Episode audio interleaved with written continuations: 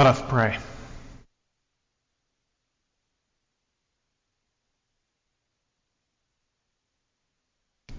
God, we are grateful to you for the many ways in which you make yourself known to us. And so make yourself known in this hour, and make yourself known in the week that is before us. And may the words of my mouth and the meditations of all of our hearts, may they be acceptable in your sight. For you, O Lord, are our rock and our Redeemer. Amen.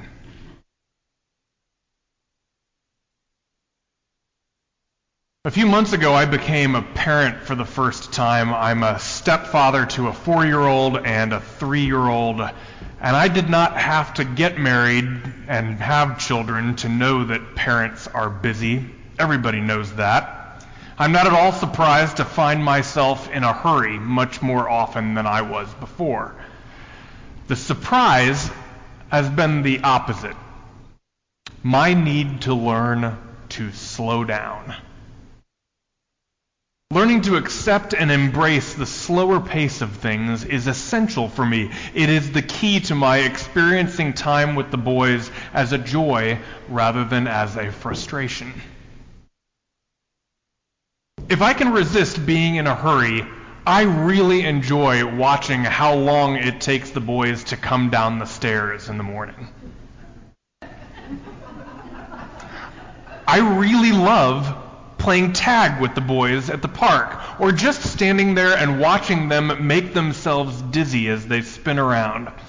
And so I have to resist the temptation to ruin it by pulling my cell phone out of my pocket and checking my email when I have an extra five minutes. Increasingly, I just leave my phone at home. At bedtime, I have to resist wondering how long it will take the little boy next to me to fall asleep. Because if I do, laying there in bed, I get an opportunity that all adults crave I get to just sit there and calm myself and listen to the slowing beating of my heart at the end of the day and the sound of my breath and the breath of the little boy next to me. And I get a chance to give God thanks for the blessings of the day. If I don't do these kinds of things slowly enough, I miss out on the whole thing. And I become much more frustrated about how long everything takes, and much more worried about how I'm going to get it all done, even though much of what I am trying to get done is not anywhere close to as important as the thing that I'm doing. I can already tell that for me, being a parent isn't going to be about getting more done. It's going to be about slowing down and learning to enjoy ordinary things. I know that slowing down and finding joy in ordinary things is a challenge for all kinds of people, not just parents. I hear folks say it to me all the time. It's a problem for busy professionals who have lost a sense of meaning and purpose in their work. And for older people whose minds are still active even as their bodies are slowing down. And for busy people who are overwhelmed with the responsibility of caring for a loved one. Really, for any of us searching for more meaning and purpose in our everyday life.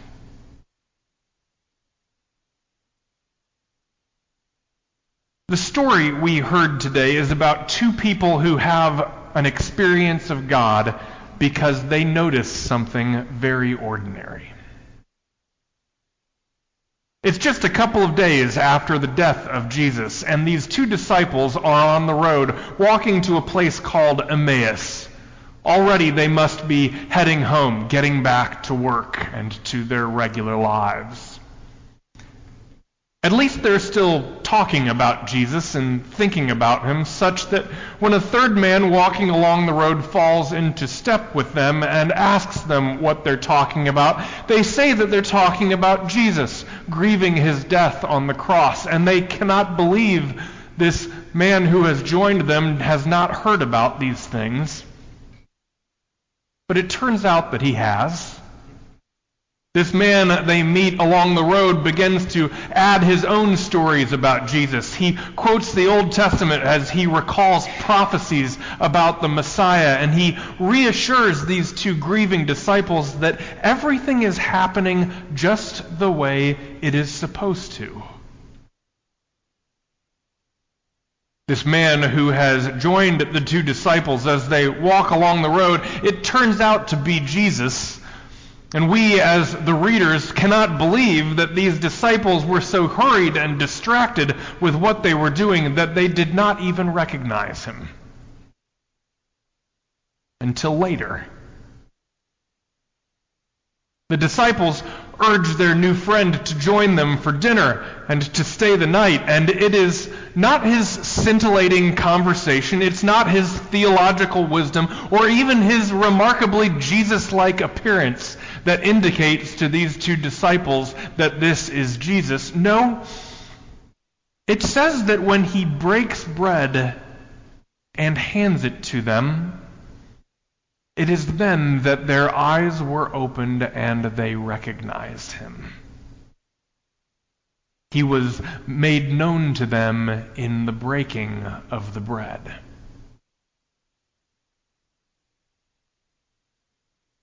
This is how faith often works.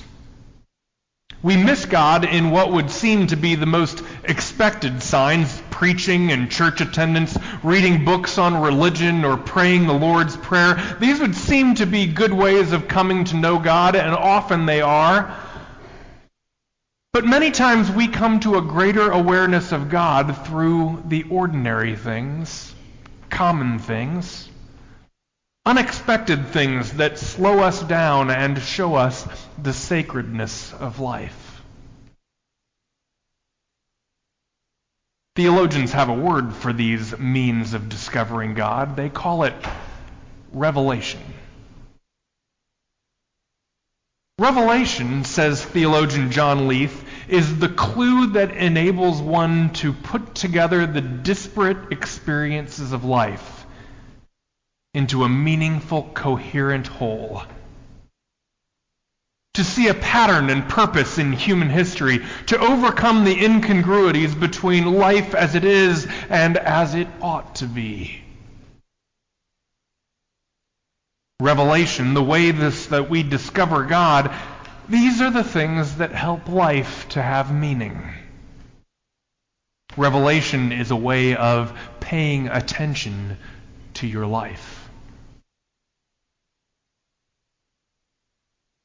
People who understand Revelation experience the pace of parenting as a joy rather than a frustration.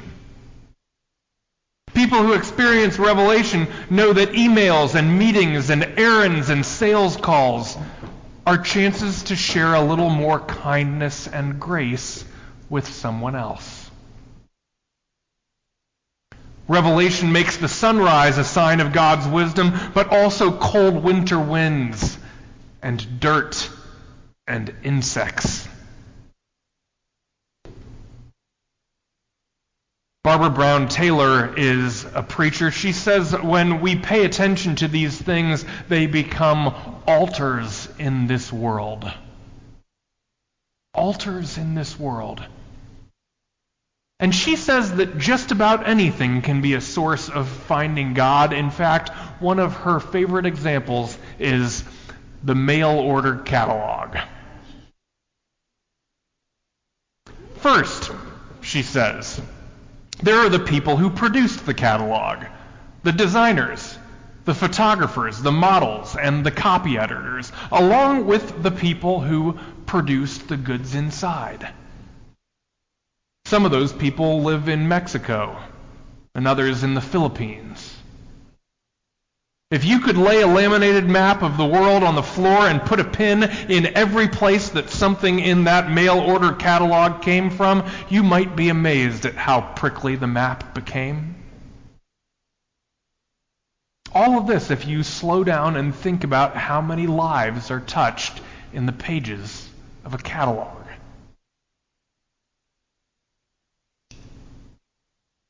She also notes that in China, where cashmere goats are bred to produce sweaters for those catalogs, traditional grasslands are so overgrazed that thousands of square miles turn to desert each year. And she notes, then there is the paper. Pine is the cheapest, most renewable source of pulpwood for paper. I use paper, she says, and I know that it has to come from somewhere. I just hate thinking that a whole forest came down for one run of a mail order catalog. Especially since I saw so many copies of that catalog in the trash can at the post office.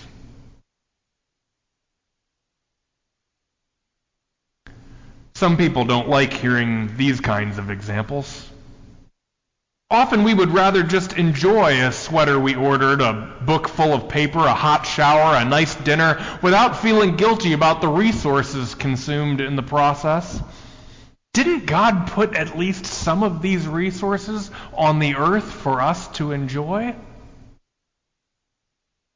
Well, sure that's true. I think what she's saying is not, for instance, that you must never eat a steak. It's about appreciating where it came from.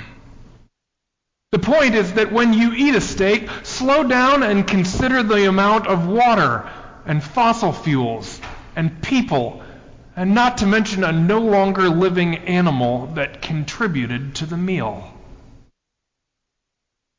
Because when you do so, it's hard not to have a greater sense of reverence for the amazing good fortune you have and the connectedness of it all.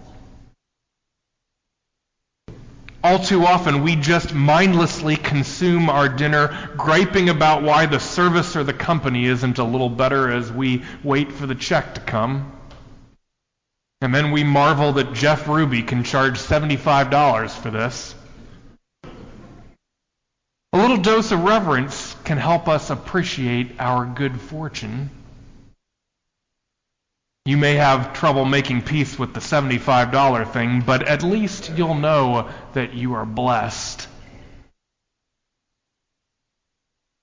I wouldn't spend so much time on this thing, reverence, these revelations about the sacredness of common things, except that thinking about these things has a healing effect in our lives. It gives some meaning and coherence to the meals we eat, the errands we run, the work and the personal tasks we accomplish in the course of a day. They become not just things to get done, but instead opportunities for grace. That may sound esoteric or theoretical, but there's a very practical element to it, one you can apply every day. People who are busy or overwhelmed with one or more choices in their life often find themselves dreaming about what life would be like if they did something different. So they try harder and harder to figure out if it's their relationship or their job or some other commitment they need to change in order to get it right. And many folks make wasteful mistakes in chasing those dreams. And then they beat themselves up when they do something in a different way and are disappointed to find out that things don't change much the same frustrations are still there.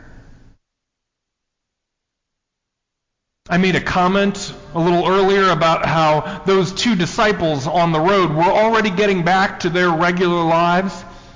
And that comment may have sounded like those disciples should have been doing something else, but the fact is they were right where they were supposed to be.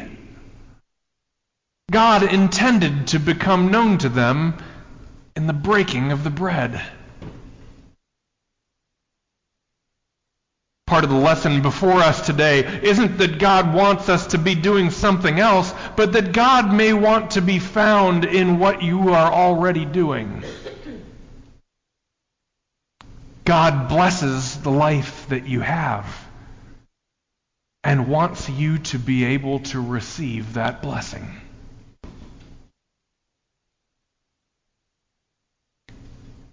One way of describing this is found in the words of a man named Dietrich Bonhoeffer. He was the, a pastor in Germany during the 1930s who led a small community of Christians. And he wrote about their experiences in a book called Life Together. One of his insights was about the danger of dreams. You know, there are plenty of good things to be said about dreaming. Having a goal to chase and a vision for the future, hope in what could be. And at the same time, said Bonhoeffer, as he watched his friends trying to live together, he said, There is nothing more dangerous to authentic community than our dreams for it because we love those dreams more than the people around us.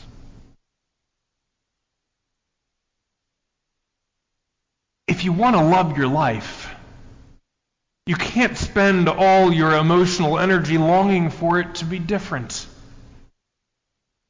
You have to love the life you have. Because that's how you find God in things as common as the breaking of bread.